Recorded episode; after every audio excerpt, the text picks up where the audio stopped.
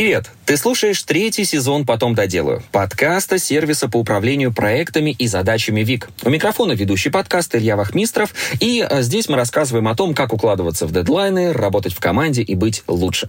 Сегодня у меня в гостях семейный психолог, блогер-миллионник, сексолог, эксперт номер один по помощи в преодолении измены Владимир Зуев-Грейсман. Владимир, здравствуйте. Здравствуйте, друзья. Очень рад поучаствовать в вашей программе. Надеюсь, будет продуктивно. Да, очень взаимно. Спасибо, что согласились. Ну, давайте начнем как раз-таки вот э, с того, чем вы сейчас непосредственно занимаетесь. Какая ваша основная специфика? Ну, основная специфика заключается в том, что я основал движение, которое называется «Трансформация семьи». То есть, как семейный специалист, э, я заинтересован в том, чтобы помогать семьям изменяться в лучшую сторону. А, занимаясь тем, что провожу тренинги, живые, а, онлайн, консультации, ну и очень узкая специальность – это помощь в преодолении измены. Если кто-то с этим столкнулся и не знает, к кому обратиться, тогда вот добро пожаловать. А, есть у меня авторский курс «Семья», который вы мечтаете. Продвигаю онлайн-продукты, онлайн-школа, э, вебинары, э, марафоны. Это такая основная сверхдеятельность. А вы к этим темам пришли э, сразу, когда начали заниматься психологией, или ваш путь начинался с чего-то другого? Путь начинался с поиска, а, с четкого определения жизненной миссии, а, чем вот хочется заниматься, что могу делать.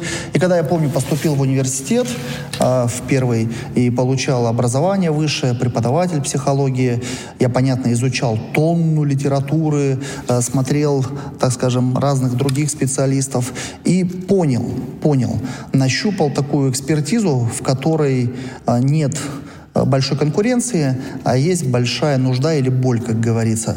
Я увидел, что э, люди, сталкиваясь с неверностью, с изменой, они не знают, к кому обратиться, как помочь, чтобы сохранить семью. То есть это такой, знаете, был целый процесс. Я его оттачивал, я смотрел других конкурентов, изучал всех специалистов на рынке, э, полностью этот рынок вскапывал, перечитывал все книги, получил, получил второй высший системный терапевт, третье сексолог, э, начал проводить сразу консультации будучи еще молодым, мне там было лет, наверное, 25, может, чуть раньше, uh-huh. брал на консультации семьи, а, работал с ними, смотрел динамику, что они ощущают. Ну, в общем, кропотливый труд, путь поиска миссии, ну или четкой такой цели, э, экспертизы, чтобы быть максимально полезным на этом большом рынке. Потому что психологов расплодилось много, каждый себя считает психологом, а нужно быть номер один. Поэтому нужно ставить четкую цель, и вот мой такой путь с точки А в точку Б. Вот, кстати, э, все ли на данный момент уже изучено с точки зрения психологии? Все ли написано? Или мир меняется, и психология наша тоже постоянно меняется? О, психология очень такая динамическая наука, она претерпевает постоянные изменения. Хочу сказать, что те, кто увлекаются с одной стороны, популярная психология, она попсовая, уже так поднадоела, э, тиражирует э, тысячи книг новых, только с разными названиями. Угу. И такая мотивационная, позитивная психология, ты сможешь, у тебя получится, там она уже известна. Но более глубинная, где как раз осмысливается человеческая там роль, э, смыслы, цели, э, трансформация личности, адаптация в обществе. В общем, еще очень много зон, которых можно изучать. Вот, например, я изучаю тему измены, как ее преодолеть, как можно ее простить. Эта тема такая еще не сильно изученная. Угу. Здесь э, можно в ней углубляться, рассматривать. Э, я писала одну из своих дипломных по поводу депривации детей, там по поводу копинг-стратегий. В общем, огромный пласт, который можно еще разрабатывать. Поэтому uh-huh. дерзайте, слушатели, кто увлекается психологией. Ниша еще очень большая и рынок интересный. Прекрасно. Ну, я понимаю, что, конечно, любую тему в психологии, которую мы можем взять, ее можно обсуждать часами и что-то интересное про нее рассказывать. Надеюсь, что и про измены, про семейные отношения у нас все-таки получится сегодня каким-то образом пообщаться. Да, но у нас просто основная вот как раз тема подкаста — это продуктивность, э, борь... да, борьба с различными какими-то внутренними э, преградами, барьерами, которые не дают нам развиваться и спокойно жить. И хочется начать вот с самого главного — стресс. Вообще, причина его возникновения, откуда он берется, почему он есть и зачем он нужен. Ну, стресс э, — это то, э, не, такая определенная часть жизни, которым мы все подвержены. И да, действительно, спасибо, что эту тему поднимаете, особо, особенно сейчас, когда люди находятся под плитой, под таким стрессом мощнейшим. Угу. Ну, откуда он возникает? Конечно, стресс, это всегда можно, знаете, такое, я люблю делать сложное простым. Стресс, пресс, да, вот когда ты под прессом, когда на тебя давит какая-то плита, то есть это что такое стресс? Это давление обстоятельств, это какие-то дела недоделанные, это какая-то неуверенность в себе. Он вообще возникает как результат угрозы жизни. Например, человеку сказали, что э, там ходи оглядывайся, или значит у него сократили с работы, или ему пришлось убежать в Грузию, или ему пришлось э, узнать про какой-то неприятный случай с его любимым человеком, супругой, ребенком, сбила машина. Но это такие уже стрессогены очень серьезные. Но если по-простому, когда человек выбивается из привычного уклада, то есть вообще мы же привыкшие там, к стабильности, к расписанию, у нас там угу. э, есть планы на год, на месяц, на этот день, на, ну, на неделю. И когда что-то возникает резко, что мешает наши планы, миксует их, конечно, человек начинает стрессовать. Это потеря, может быть, финансовой стабильности, человек там потерял работу или там у него э, криптозима началась, и там его инвестиции застряли. Угу. Ну или в целом там потеря работы, миграции. В общем, давление обязательств сделал, и вот э, из привычного образа жизни человек выбивается, испытывает стресс. Бывают ли такие люди уникальные, которые с, могут жить без стресса? Ну, я, или, или, знаете, как привыкают к стрессу? Я просто вот смотрю, например, на начинающих предпринимателей, да, которые испытывают стресс по каким-то вещам, которые новые у них появляются. Э, и смотрю на тех, кто, например, уже достиг большого уровня, но они тоже постоянно стрессуют, потому что ставки повышены, потому что каждая ошибка имеет еще большую цену. И это вот такое ощущение, что э, даже наличие большого количества средств и власти, и возможностей не лишает тебя стресса. Как с ним бороться, как с ним жить? Конечно. Вот вы верно подметили, что есть люди, которые уже э, приобрели навык. Есть даже такое понятие в психологии стрессовая устойчивость. Да? Uh-huh, uh-huh. То есть, когда ты под давлением систематичного, регулярного стресса ты становишься к нему уже адаптивный. То есть твоя психика, вообще психика человека, она очень гибкая. А если она сталкивается с, с повторным стрессогеном, она уже реагирует менее, э, так скажем, пагубно. Ну, простой пример. Если мы с вами э, зайдем в морг, и увидим наличие, извиняюсь, там трупов, то угу. нас это вызовет какую-то реакцию даже физиологическую, да, нам как бы станет так плоховато, стошнит, угу. и мы подвергнемся впечатлению. А теперь представьте человека, который там работает, патологоанатом или просто сторож. А, смотря это как норма жизни, он уже может пить чай и рассматривать там новое привезенное тело, да. Угу. Суть в том, что находясь под давлением, под постоянными стрессами, человек точно становится стрессоустойчивым. Поэтому такие акулы бизнеса, которые руководят компанией, где там 500 тысяч сотрудников больше, они знают, что рынок нестабильный, они знают, что конкуренты не спят, они знают, что там может быть демпинг, там снижение цен, а может, э, ну вообще российский рынок такой, это джунгли, да, очень непростой. Э, вот эти люди, они очень стрессово устойчивые. Знаете, еще есть такое понятие предприниматель 90-х, который формировался да, еще да, в то да, время, да. когда вообще еще не всегда было все ясно. Эти люди, они, знаете, такие монолитные, железобетонные, уверенные, но, я помню ваш вопрос, они тоже подвергаются стрессу. Как знаете, есть такая известная бизнес-картинка, такой айсберг, и на вершине успех. Угу. И все, когда смотрят на миллиардные доходы, видят только вершину айсберга. Почему? Потому что осталь... как бы остальной айсберг под водой, там как раз стресс, Э, страх предательства, э, банкротства. Э, и такие люди, они могли и банкротиться несколько раз, и вновь, как феникс, возрождаться и опять зарабатывать большие деньги. Поэтому эти люди тоже стрессуют, но они уже научились регулировать своим стрессом. Они его не покажут коллективу или команде, или там, скажем, отделу. Они не покажут конкурентам. То есть они будут такие хладнокровные и монолитные. Это правда.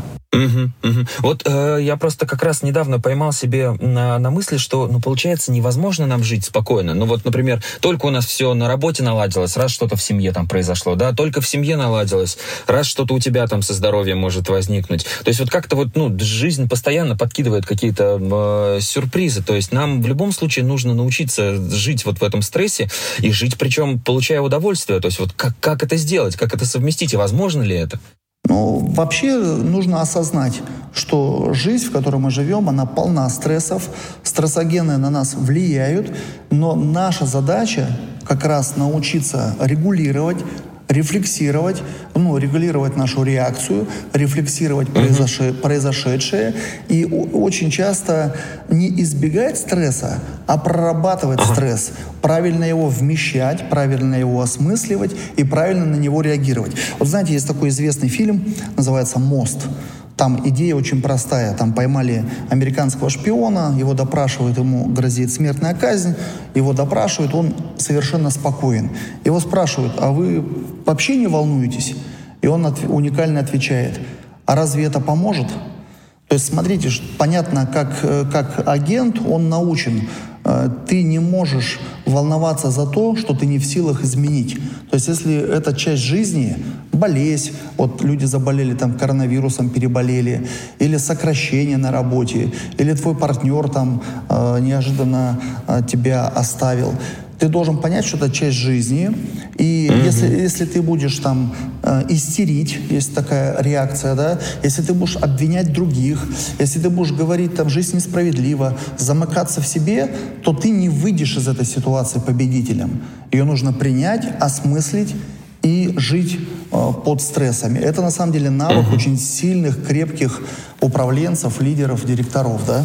Ну, то есть, по сути, вырабатывается он в основном опытом, да? То есть, вот встречаясь с этими ситуациями. Ну, вот смотрите, опытным путем и умением рефлексировать. Потому что если человек постоянно в, стрессе, его это раздавливает, угу. возникают какие-то депрессивные настроения, потом аж вообще какая-то глубинная депрессия, то человек не привыкнет.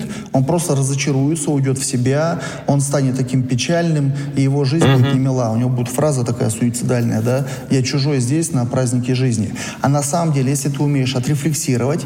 И вот, как вы спросили, Конечно, может быть, есть люди, которые э, ушли, изолировались, переехали на Бали или там в Таиланд, сняли себе домик э, подешевле mm-hmm. и спокойно оттуда э, управляют бизнесом, то, может быть, у них меньше стрессов. Хотя и даже они подвергаются. Не все, не все факторы можно контролировать. И здоровье, отношения с людьми, это всегда, это всегда неконтролируемо нами. Хорошо, со стрессом разобрались. Э, такое понятие, как эскапизм. Отлично. Честно, честно говоря, до того, пока не начал готовиться к беседе с вами, я вообще такого понятия не слышал. Что это такое? Ну, эскапизм это э, такой э, продукт, э, современная тенденция. Человек, который хочет избегать э, такого, назовем, нормативного образа жизни, он хочет избавиться от скучного, такого, знаете, серого, посредственного э, сценария своей жизни. Ну, помните, как э, раньше говорили, все очень просто. Там школа, э, институт, э, ты идешь работать на завод, создаешь семью, рожаешь детей, все по кругу. Сегодня, конечно, мы живем в другой реальности. Там э, мы раскрашены такими красками, что э, призывами путешествуй, наслаждайся, достигай цели, будь продуктивным, будь успешным, в общем, успешный успех. И люди, конечно, подвергаются под влиянием там всяких э, соцмедиа, они находятся в мышлении бомбардировки, что вот нужно заняться чем-то уникальным, уехать там в, кругосвет, mm-hmm. в кругосветку на велосипеде, уйти из этой реальности. Но вообще-то уход от обыденности. Это бегство от реальной действительности, и кто-то на самом деле в этом себя находит. Кто-то не хочет жить по чужому сценарию, и он ищет свой путь. Это глубоко психологический феномен, потому что людям закладывают эту идею. Ты уникальный, а, у тебя свой путь, найди свою миссию. И вот люди а, бунтуют и ищут какой-то uh-huh. действительно свой путь, а, который разукрасит их жизнь. Это не, не является ли какой-то такой некой интересной, необычной, завуалированной формой ухода просто от проблем? Или это что-то другое? Ну, на самом деле, это Есть позитивная сторона, это способ э, вот такой релаксации, способ переключения. Люди уходят там в взаимодействие с природой, э, путешествия по миру. Они пытаются войти в какое-то э, сообщество людей, единомышленников. Они становятся активистами какого-то движения. Это позитивная сторона. Но отриц, отрицательная — это правда, что-то внутри сломалось, что-то внутри они осмыслили, во что-то поверили. Они не хотят жить в этой реальности. Они осознали, что они чужие вот в этой программе или в этом сценарии. И они действительно уходят в изоляцию. Вот здесь, вот здесь, а почему рождаются, например, такие там подростковые банды, какие-то маргинальные сообщества, какие-то ну, люди а, с деструктивными какими-то целями, там, секты, а, потому что они ну вот как раз привлекают людей, которые не хотят жить в нарисованном кем-то нормативном обществе. Я просто уверен, что такие люди должны быть. Мы не можем шаблон одеть на всех, на общество. И обычно какой-то процент людей, он выбивается из норматива. Вот такой у нас очень интересный психологический разговор сегодня, дорогие слушатели, но мне кажется, это вот то, что сейчас как раз-таки очень нам нужно. Стресс и тревога, Владимир, скажите, это понятия близкие друг к другу или все-таки есть между ними различия? Ну, смотрите, стресс — это то, что Э, давит на нас извне, угу. начинается. То есть, помните, я сказал, что это какие-то обстоятельства. Ну, то есть, тебе пришла повестка. Да-да-да, актуально. Актуально. Тебе пришла повестка, вот он стресс. Э, то есть какое-то обстоятельство произошло. То есть обоснованное, э, да, что-то такое прям? Обоснованное, конкретное. Или с утра проснулся, там фонды, рынки э, провалились, акции уменьшились, счет заблокировали. Ну, в общем, какое-то обстоятельство, которое тебя подвергло вот к сбою. А тревога угу. это внутреннее, это внутреннее беспокойство и неопределенность. То есть это наоборот, смотрите, человек сидит и думает, так, э, я под какую волну подхожу, мне придет повестка или нет. На самом, на самом деле человеку, может быть, ничего и не придет, но у него внутри тревога. И это внутренне формируется. Она формируется, как правило, от каких-то негативных мыслей, от какого-то опыта. И если человек, э, скажем, ну, в себя впитывает информацию негативную, то она точно человека ну, отравляет. И эта тревога, на самом деле, вот смотрите, есть такое понятие панические атаки. Ну, это рядышком там, да. Вот если, например, ты насмотрелся э, видеоматериала, роликов, как самолеты падают, как там крушение, то когда ты будешь садиться в самолет и полетишь там в какой-нибудь там город Сочи, то, конечно, ты, садясь, будешь думать о том, что вдруг это случится со мной, у тебя повысится тревога, а, у тебя начнется тревожные мысли, и результат, паническая атака, вплоть до того, что там ты себя плохо почувствуешь там и все прочее. Поэтому тревога, конечно, от стресса отличается, и она формируется внутри, внутри человека, и она может быть как результат человека, который себя в процессе мышления, ну, в голове, он себе нарисовал то, чего нет. то есть, на самом деле, этих обстоятельств, обстоятельств еще нет, но он внутри очень тревожный. Сегодня даже формируют такой, знаете, синдром тревожности. Многим ставят такой психологический диагноз. А, я бы поработал с такими людьми и сказал бы им успокоиться, чтобы ага. они чувствовали себя ком- комфортно, защищенно и не стрессовали, пока нет конкретной причины. То есть не идти путем додумывания. Вот да, кстати, да, э, э, может быть, прям вот есть какой-то действенный метод, да, чтобы вот раз и переключиться. Я к чему? Может быть, там делом, наконец, заняться, да, а не сидеть вот думать о том, что у меня вот как раз, э, я, просто по примеру, знаете, супруги своей могу вот сказать, вот когда у нас родился ребенок, и вот два с половиной года, пока она была в декрете, это была бесконечная тревожность. А, а вдруг я где-то не там, где сейчас должен быть? А вдруг еще что-то? Это постоянные звонки. Но только стоило выйти на работу, ей, я имею в виду. И все, сразу, там какие-то дела по работе, какие-то заморочки. Никакой, в общем, я стал спокойно жить сразу в семье. Вот, то есть, может быть, это с этим связано? Однозначно, да. Нужно перезагрузиться, как вы сказали, это называется перефокусировка.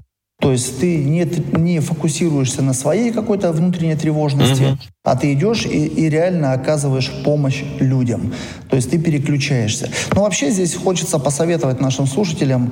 Есть такая классическая книга «Как успокоиться и перестать тревожиться». Это классика. Дейл Карнеги еще написал, он mm-hmm. специалист мощнейший. Он там дает множество советов, но если вот так по памяти там формируют, ну, такие принципы ключевые. Там он говорит, например, используйте, он говорит, магическую формулу. Ну, что это значит? Например, в голове проговаривайте «все будет будет хорошо. От этого еще никто не умирал. Ты не первый, не последний. Ну, то есть, когда случается какая-то тревожность внутри, ты должен какую-то придумать свою фразу, которая тебе помогает. Ну вот я летел э, не так давно там в минеральные воды на самолете.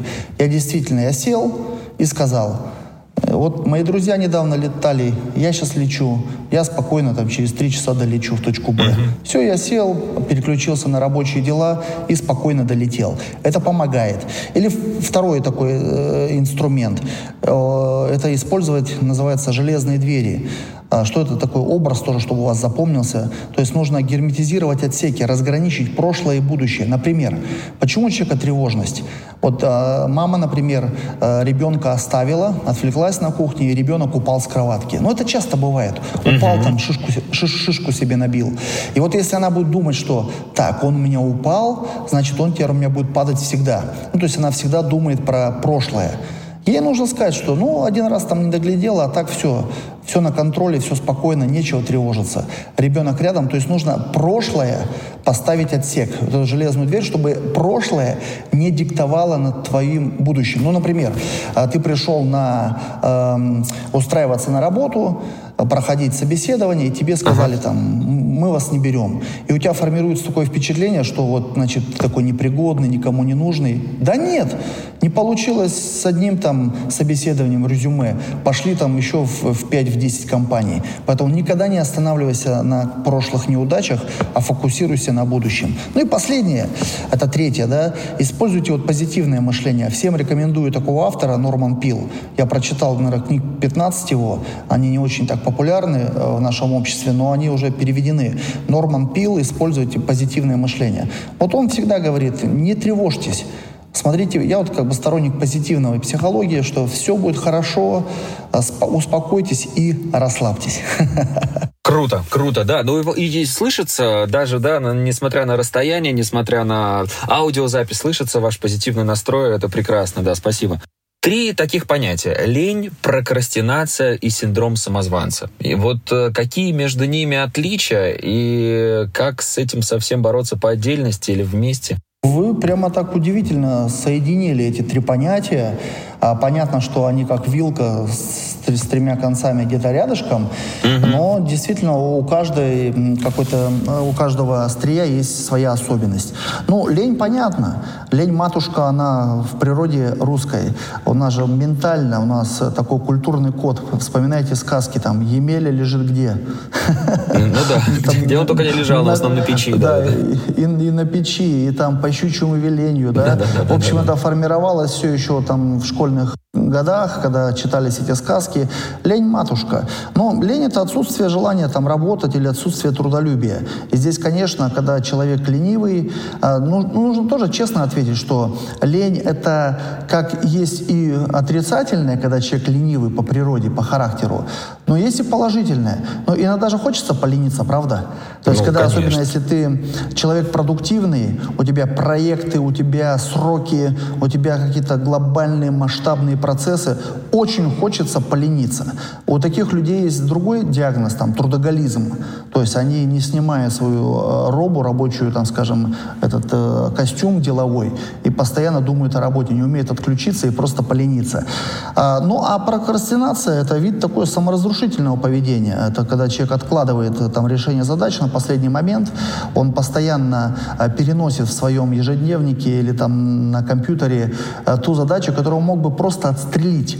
Но я бы не связывал лень и прокрастинацию рядом вместе, ага. потому что все-таки это психологический такой э, элемент, когда человек, э, может быть, у него нет э, навыка, может быть, для него новая тема, новая задача, и он откладывает, потому что он э, ну, не, не разобрался в ней. Э, и здесь это не ленивое э, составляющая, потому что, например, я продуктивный человек, ну, я так себя считаю, но бывает, у меня выпадают передо мной какие-то задачи, которые я перекладываю. Потом я так немножко страдаю, включая свои методики, чтобы эту задачу все-таки отстрелить.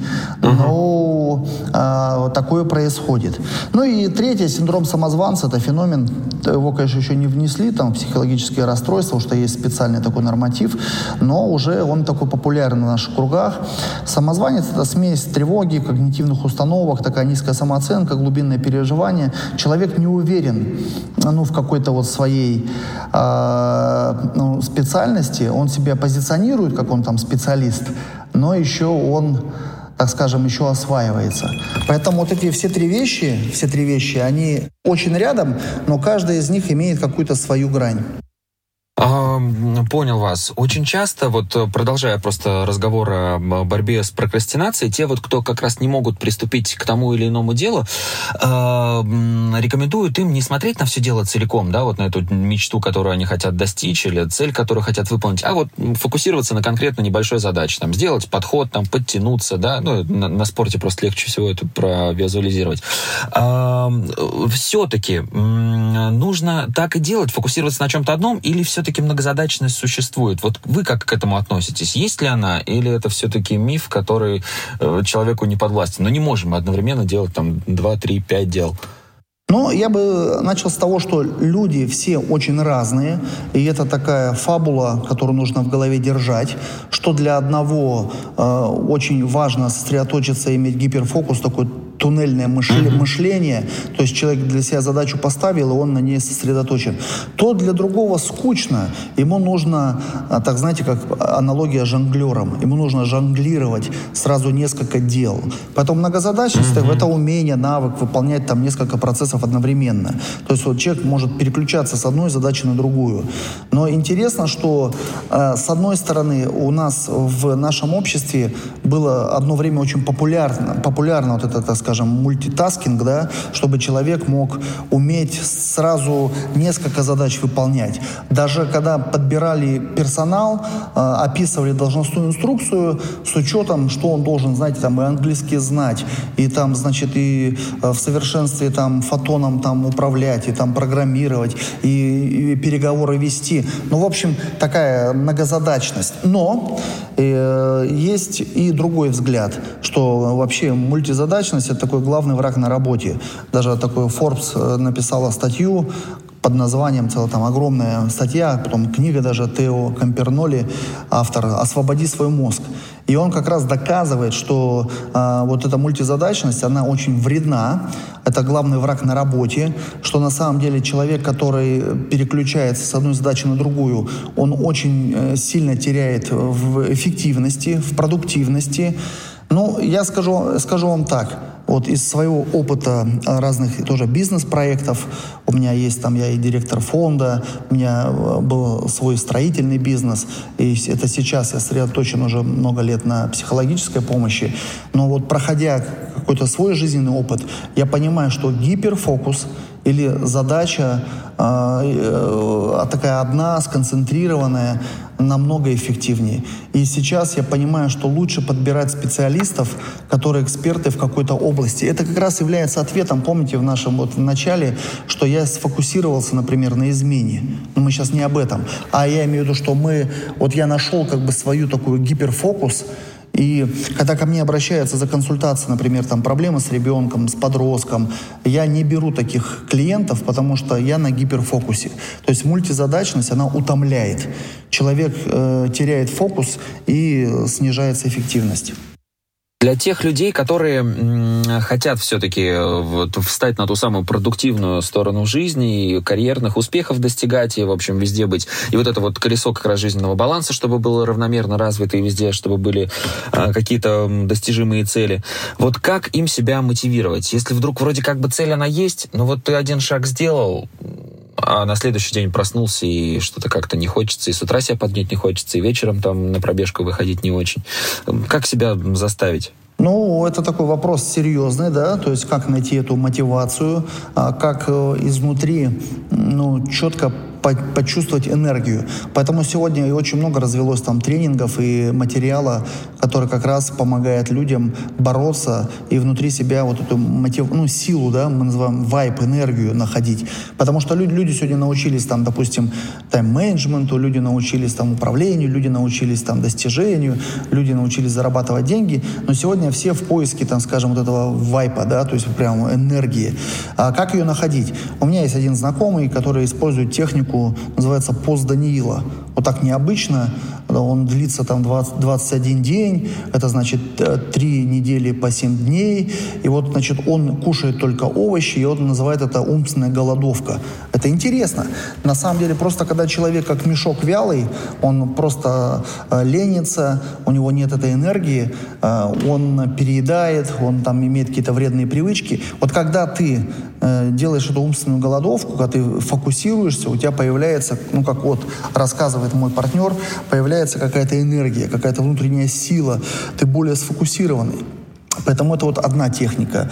Другая техника я называю 4П. Тебе четко нужно понять, там, первое П – свое призвание, что я должен сделать в этом мире, то есть что я вообще, к чему я призван. Вот, ну, вот, я, вот я отвечаю, я призван спасать семьи, да. Второе – это польза, какую задачу я решаю, что нужно этому обществу. Третье П – это прибыль, что я получаю, да, ну, то есть понятно, какие тут деньги, да. И, ну, и четвертое – это приз, признание, то есть люди должны сказать, ну, вообще вот побыл на консультацию Владимира, там семья сохранена, вообще классно, рекомендую. То есть люди признают экспертность. Поэтому, когда ты вот вошел в эти 4 П, призвание, польза, прибыль, признание, ты испытываешь мотивацию. Тебе хочется жить. Почему? Потому что когда человек не в призвании, у него как раз и нет сил, нет энергии, он идет на скучную работу, она его не триггерит, э, он там зарабатывает низкий, там, ну, как бы небольшая прибыль, и тогда у него нет энергии. А когда ты нашел дело своей жизни, тебя просто, ну, драйвит, да, то есть ты, ты испытываешь страсть, и у тебя есть масло, у тебя есть бензин, чтобы двигаться дальше. Да, это, это прекрасно, когда это желание, это масло есть. А вот в современном мире повлияли ли, например, соцсети на наше желание вот как раз двигаться вперед? Но ну, мы вроде, да, вроде сделали там несколько шагов, вроде даже там день прожили прекрасно, продуктивно, все хорошо, цели каких-то достигли. Но потом вечером заходим в соцсети и видим, а у того там новая машина, а тот там вообще куда-то улетел, и вообще еще в, все в тысячу раз в результатах лучше. Раньше мы могли себя сравнить только с соседом со своим, да, а вот сейчас вот таким вот образом.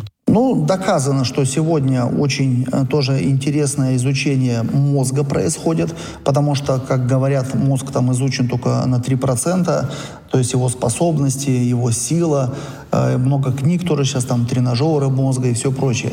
И э, вот кто занимается, там, знаете, еще искусственный интеллект и прочее, вот эти ученые, нейробиологи, да, и нейро, вот, психологи, которые занимаются, они четко, есть научные данные, которые уже опубликованы, что на самом деле э, медийное пространство, то есть давление СМИ на нас, оно имеет, с одной стороны, стимулирующий эффект.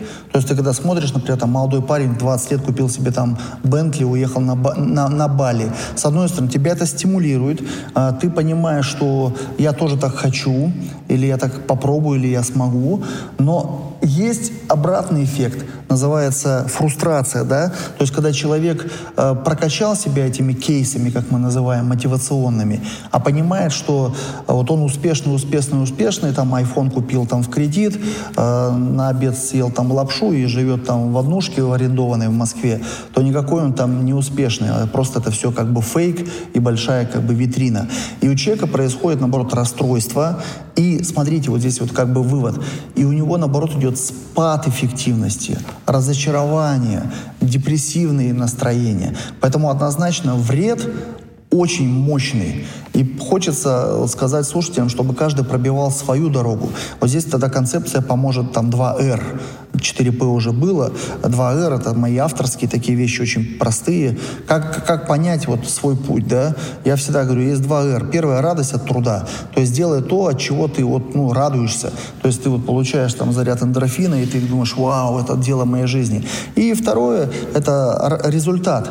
То есть ты видишь прибыль, ты видишь там, у тебя увеличиваются связи, ты обеспечиваешь себя, семью. То есть когда вот эти два R совпадают, радость внутренняя и результат там финансово подкрепленный, значит ты занимаешься своим делом. Поэтому хочется сказать, народ, занимайтесь своим делом, про, про, как бы простраивайте свою дорогу. Но это не исключает мотивационные какие-то кейсы, которые мы подсматриваем у других. Ну да, главное стараться себя не, не сравнивать и не, не, потерять. не фрустрировать. Да, да. Себя, да, да, да, да, себя не потерять, да. Да, понимаю вас. Как-то мы с вами очень динамично, конечно, бежим по всем темам, а время все равно утекает вообще сквозь пальцы. И хочется сегодня тоже поговорить про управление и, в принципе, про общение в коллективе, взаимодействие между а, подчиненными и руководителями, между коллегами. И вопрос первый вот как раз а, такой, как находить общий язык в коллективе, и вот можно тоже вот между коллегами коллегами, между подчиненными коллегами, как выстраивать вот эти отношения правильно, чтобы чувствовать себя в коллективе и с точки зрения руководителя комфортно, и с точки зрения подчиненного? Ну, на самом деле, построение отдела э, очень сильно влияет э, или сказывается отношения. Есть руководители, для которых, ну, понятно, это люди дела, для них отношения не так важны, и поэтому для них важны там задачи, цели. Они э, руководят с позиции целей и задач. И для них, в принципе, этот вопрос вообще не актуален. Для них э, люди — это всего лишь там э, винтики э, в большой организационной системе. И на самом деле история нашего а, российского народа или русского народа, она показала, что эта модель, она эффективная. А, можно вспоминать каких-то там исторических лидеров, которые понимали, что кадры решают все, и очень, так скажем, мощно, лидерские, так скажем, а, авторитарный стиль, он всегда в нашей стране был эффективный. Есть другая позиция, когда руководитель это все-таки такой, знаете, он создает культуру. И вот есть сторонники э, культурообразующего, там, они заказывают эти тимбилдинги, да, там, построение команды, они вкладывают э, в корпоратив, то есть вы, выезжают э, со своими сотрудниками там, в Египет, там, э, в Дубай, они, э, так скажем, простраивают отношения, они понимают, что э, в коллективе, если есть здоровые отношения, то этот очень коллектив, э, так скажем, очень продуктивный. Я бы посоветовал изучать людей. Если вы руководитель, изучать категории людей, что э, люди в команде или в коллективе очень разные. Вот, например, наш коллега, да, там Максим Бытарев, да, ну вот его книги там 45 татуировок, да, помните, а, очень известная, все. И вот у него одна из книг, такая свежая, как-то мне в руки попалась, называется «Сложные подчиненные». Он говорит, что приходится работать с миллениалами, опоздунами, э, безинициативными людьми, агрессивными, нарциссами, блатными. Ну, в общем, э, у тебя в коллективе могут быть разные люди, выгоревшие люди, я сейчас представил коллектив, состоящий только из этих людей, да, понимаю, насколько это непросто. А есть еще негативщики, там родственники, которых ты взял на работу. В общем, суть. Я как психолог говорю, что люди все разные. Категории, состояния, атмосфера. И поэтому, конечно, э, вот корпоративы, которые в неформальной обстановке проходят, они всегда сближают. И доказано, что тоже уровень продуктивности повышают. Какие-то ролевые игры. Ну а вот такой челлендж, да, вызов, когда руководитель проводит время с сотрудником. Он пытается вникнуть с каждым персонально. Может быть, посетит его там э, где-то в ресторане или даже на дому и строит эти отношения. Ну, понятно, коллективы могут быть большие, там отделы продаж, но в целом узнавайте их личную жизнь. Потому что когда ты э, вникаешь в жизнь твоего сотрудника, ты точно, э, есть такое понятие, да, то есть ты якоришь, ты как бы как вот образ бросаешь якорь, а психологический термин якоришь. То есть ты пришел к нему, ты побыл с ним, ты послушал его, ты прикоснулся к его истории. Это очень-очень эффективно. Это такая, конечно, западная модель, то есть это так прокачивают такие западные эти коучи э, в построении отделов. Но, в принципе, она уже для больших там мегаполисов, российских крупных миллионных городов, она уже э, тоже уже принята, уже осмысленная и эффективная.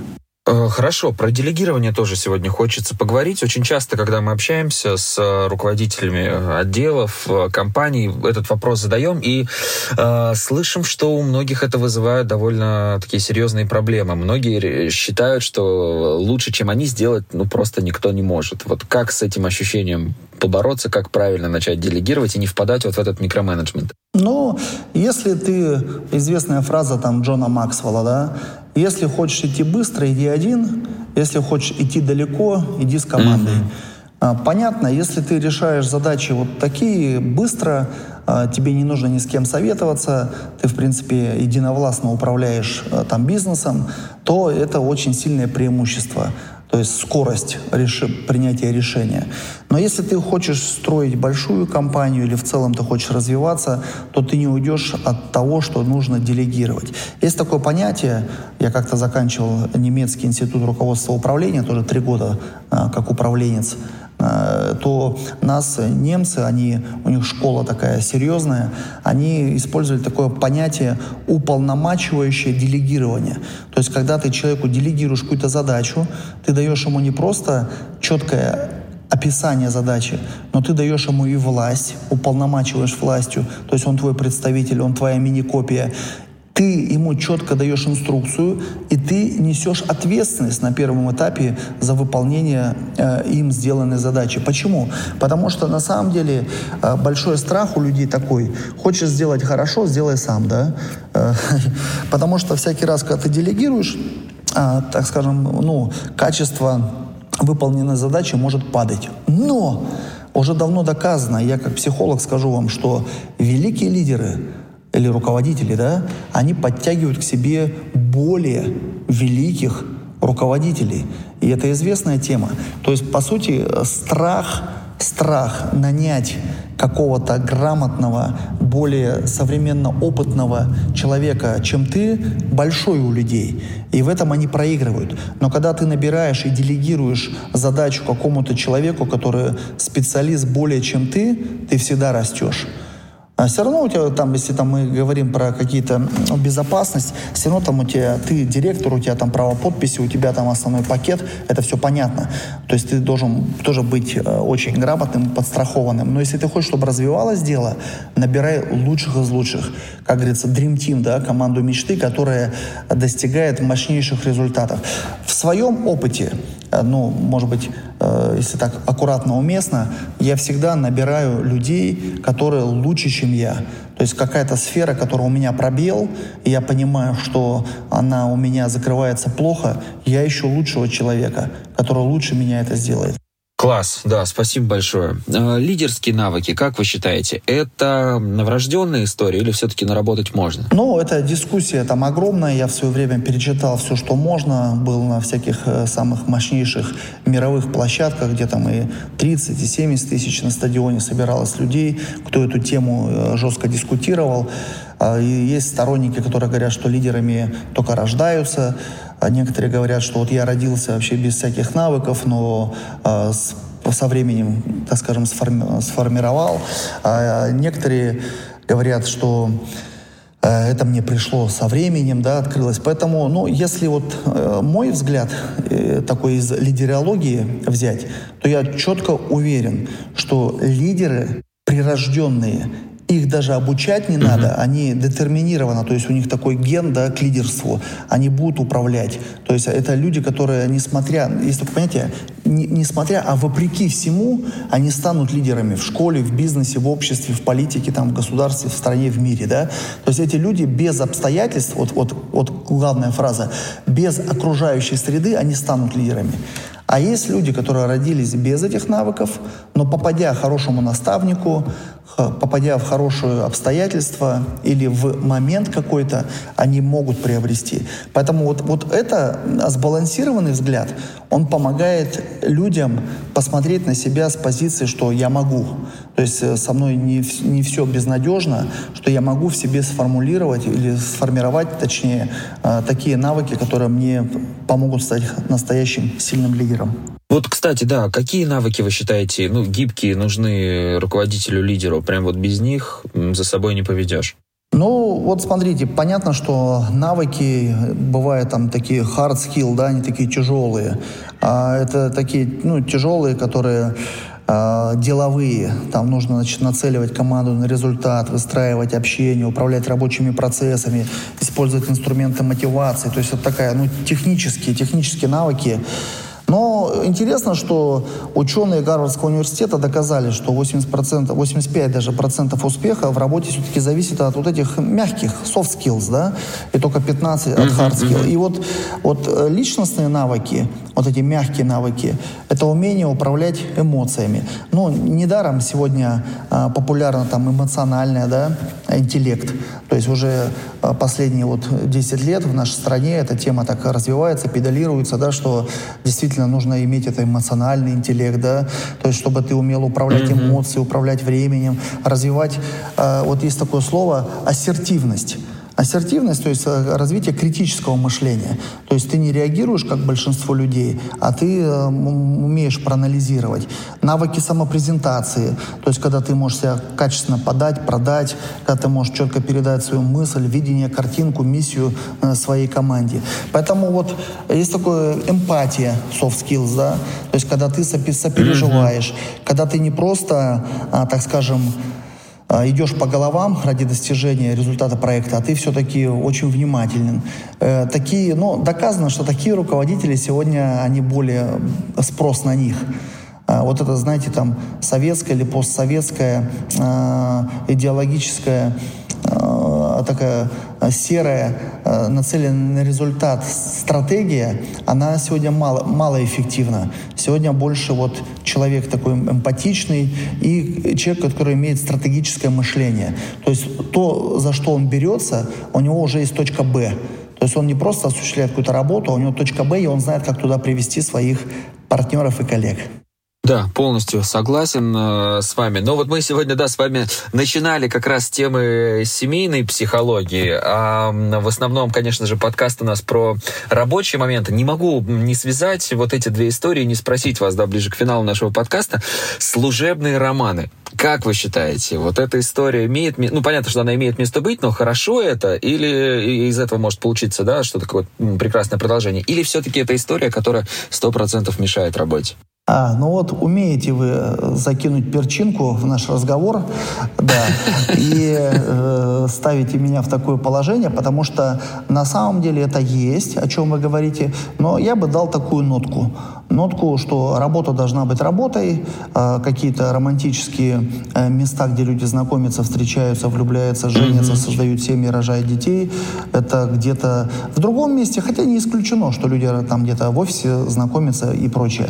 Но если мы говорим все-таки роман, как нечто такое, может быть, отрицательное, если человек уже в браке, и он знакомится там с а, посторонней девушкой или там секретарем, извиняюсь, да, то это, это такая вещь какая-то, ну, неприемлемая, ну, с моей точки зрения, потому что я э, сторонник там верности в браке, я сторонник того, что мужчина, он один мужчина, одна женщина в браке, они верны друг другу, и на работе человек должен работать. Жена должна вообще не беспокоиться, что мужчина чем там занимается, какие у него отношения, даже если он с коллегой, с секретарем там едет в какую-то командировку, у жены не должно не возникать никаких ни подозрений, ну, и это такое дело чести, дело верности. Это такая, ну, высокая нравственная э, планка.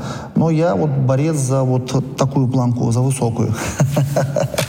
А вот, кстати, да, тогда, ну, еще просто в, вдобавок к этому вопрос. Вот как держать эту самую дистанцию на работе, вот, например, там, со своими коллегами? Стараться не переводить все в более какой-то неформальный вид, стараться более деловые отношения сохранять? Ну, вот э, здесь, смотрите, есть понятие такое, там, этикет, да, или культура офиса. С одной, mm-hmm, с одной mm-hmm. стороны, есть там подход первый, полностью классический, то есть люди разговаривают на «вы», э, держат э, такую деловую дистанцию, информацию. Это очень, это очень, очень приемлемая культура, которая трудоспособна и не переходящая границы. С другой стороны, есть э, культуры другие э, в отделах, где люди там здороваются, целуют друг друга в щеки, там обнимаются, веселятся, фотографируются, корпоративы. И это такая, конечно, атмосфера более подталкивающая к каким-то романчикам, да, но при этом это более такая семейный какой-то бизнес, семейный отдел, какое-то такое более доверительное отношение. Вот здесь просто нужно для себя установить границы и понять, что приемлемо, а что нет. А, я считаю, что когда у людей есть а, договоренность внутри семьи и внутри корпоративной культуры, то проблем не возникает. Не возникает. Классно, спасибо. И про это мы тоже с вами сегодня поговорили. Это прям прекрасно. Ну, в финале нашего подкаста у нас традиционно блиц-опрос. Несколько вопросов. Можно отвечать э, как-то развернуто, можно там, более емко. Ну, по, по желанию. Э, какими инструментами пользуетесь в работе? Инструменты в работе, ну, у меня жесткое планирование. У меня передо мной открыт всегда там э, ну, год рабочий, по месяцам, по, по кварталам, по неделям. Использую календарь. Вот у меня перед собой сейчас планшет, на нем, э, э, так скажем, Apple, да, и на нем есть календарь. Uh-huh, uh-huh. В принципе, я туда все вписываю. Знаете, мне даже помогает. Я могу там на 7 лет назад отлистать, и у меня в календаре будут про, про, uh-huh, прописаны uh-huh. все мои встречи. То есть меня прямо там, я все фиксирую в разных цветах, в разных э, формулировках, и мне легко можно посмотреть, э, что было в прошлом. Использую интеллект-карту MindMaster, да, то есть такое приложение, где ты при планировании какого-то проекта ты можешь рассмотреть, так скажем, по частям, как вот там слона съесть по частям, так и здесь ты раскладываешь по разным каким-то категориям э, свой проект. Использую инструмент дорожная карта событий. Ну, это часто так я, бывает, там на стене, там на ватмане мы с командой э, прям прописываем год, год 22 да, какие ключевые события, ага, ключевые ага. проекты. Используем э, Trello, управление проектами. Ну, то есть у меня, если есть какие-то проекты меж э, так скажем, ну, интернациональные, и мне нужно задействовать, задействовать каких-то людей с разных стран, допустим, какая-то большая семейная конференция или тренинг, мы через Trello работаем. Гет-курс у меня всегда тоже скачан, и я всегда это, ну, это уже для обучения, для саморазвития. То есть я покупаю разные какие-то э, онлайн-продукты и постоянно себя прокачиваю. Я понял, ага, да, классно. Э, о привычках тоже хочется узнать. Какие, по вашему мнению, мешают, э, какие помогают работе? Ну вот, э, если говорить за себя, например, и экстраполировать свою uh-huh какую-то вот а, мою а, личную идентификацию, то вот я анализировал и четко увидел, что переход в дружескую плоскость отношений очень часто бывает, ну, мешает. То есть я, допустим, знакомлюсь э, или на работу устраивается человек, или мой партнер, я очень быстро вхожу, так скажем, в доверительные отношения, в дружескую плоскость, но при этом теряется что? Теряется какое-то вот у человека восприятие, да, там, босс, начальник, сказал, надо сделать, требовательность, да, э, сроки, чтобы держались. Поэтому чрезмерная эмпатия, то есть я, знаете, как психолог, я очень прокачанный, я человека чувствую. Вообще, когда я вижу человека, я его сразу раскладываю э, на его там темперамент, кто он там, экстраверт, интроверт, амбивалент, да, то есть и чрезмерная эмпатия к человеку, человеколюбие, оно потом мешает на работе. Это привычка такая, которую нужно корректировать. Так, а что, что поможет наоборот? Какая-то тоже может быть привычка. Это может что-то простое, личное. Да, да, да привычка, которую я для себя фиксирую. Я понимаю, что люди э, намного эффективнее делают тогда, когда они воспринимают в человеке безоговорочный авторитет, когда они понимают его роль, позицию, и поэтому не спешить открываться. Вот такая техника. Не спешить э, вот входить в такие доверительные отношения, а все-таки позиционировать себя таким специалистом немножко на расстоянии, наблюдая, не давая быстрый какой-то карбланш человеку, а наблюдая над развитием отношений. Ага. А, основной вопрос нашего подкаста потом доделаю. Как относитесь к откладыванию задач на потом? Как давно сами это делали и к чему это привело? Ну, вообще отношусь резко негативно, когда люди откладывают, потому что это всегда расстраивает. Если человек пообещал что-то сделать в срок, а потом он тебя морозит, там, подожди еще три дня, еще неделю, это внутри вызывает очень такую, ну, гневную реакцию. Сам лично, сам угу. лично э, над этим много лет работаю, потому что сам я такой больше мультизадачный, разный человек по структуре личности. И это такой мучить, мучительный mm-hmm. процесс отстреливания тех задач, которые я понимаю, что я их не выполню. Поэтому я всегда пропускаю через некий фильтр, который я сам себе в голове поставил. Что это за фильтр? Когда мне что-то предлагают, какой-то проект или задачу, я себе задаю просто вопрос. Я способен это сделать? Да нет. У меня есть время на это? Да, нет. У меня есть драйв. Вот о чем вы спрашивали, есть ли у меня энергия внутренняя э, э, это сделать. Если я отвечаю на эти вопросы все три отрицательно, я тогда отказываюсь от такой задач заранее. Или я даже, знаете, я бывает даже человеку говорю, знаешь, ты надеешься на меня, но ты неправильно мне эту задачу даешь, но если это человек, который мне дает задачу, и я говорю, что я с этой задачей не справлюсь, я честно умею признавать свои слабые стороны, говорю, я не справлюсь, найди другого. А если все-таки задачу нужно выполнить мне, я привлекаю какую-нибудь стороннюю силу, плачу человеку или делегирую. То есть я негативно отношусь к висякам и стараюсь от них максимально быстро избавиться. Угу. Мы сегодня тоже с вами про э, навыки для лидеров и качество лидеров уже разговаривали. Но вот если так вот в общем взять, как вы считаете, какие э, навыки нужны человеку сейчас в современном мире для того, чтобы чувствовать себя востребованным? Вот сходу давайте просто 5, 5 топ навыков коротких. Первое – это амбиции для достижения великого. Человек, он четко амбициозный, и когда ты его берешь в команду или в проект, в партнера, ты видишь, что он готов совершать великое. Второе – это командный игрок. Сегодня это ценится, что человек не волк-одиночка, он умеет взаимодействовать. Третье – это честная принципиальность и верность проекту. Если ты взялся, то ты верно его двигаешь, там тебя конкуренты не перекупят, и ты дело доведешь до конца. Четвертое это ассертивность. Ага. Помните, это слово я произносил. Это умение, умение, умение э, сказать свое мнение, отличное от большинства. А пятое, это еще мы этот термин не использовали, это flexible. Мне оно очень нравится. А flexible это, ну, по-нашему, это гибкость.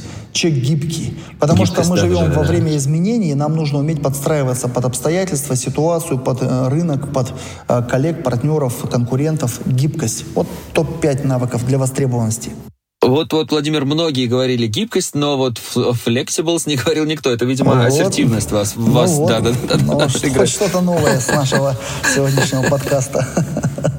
Да, круто. Ну, мы, кстати, да, сегодня вот тоже к последнему вопросу переходя, уже про Нормана Пила, Дейла Карнеги говорили, но все-таки вот в финале тоже нашей беседы, что почитать, посмотреть, послушать, по вашему мнению, может быть, что-то еще не сказали? Ну, знаете, попробую быть э, уникальным, попробую. Послушать, э, знаете, э, такая есть аффирмация, ну, можно на YouTube посмотреть, эстетический интеллект.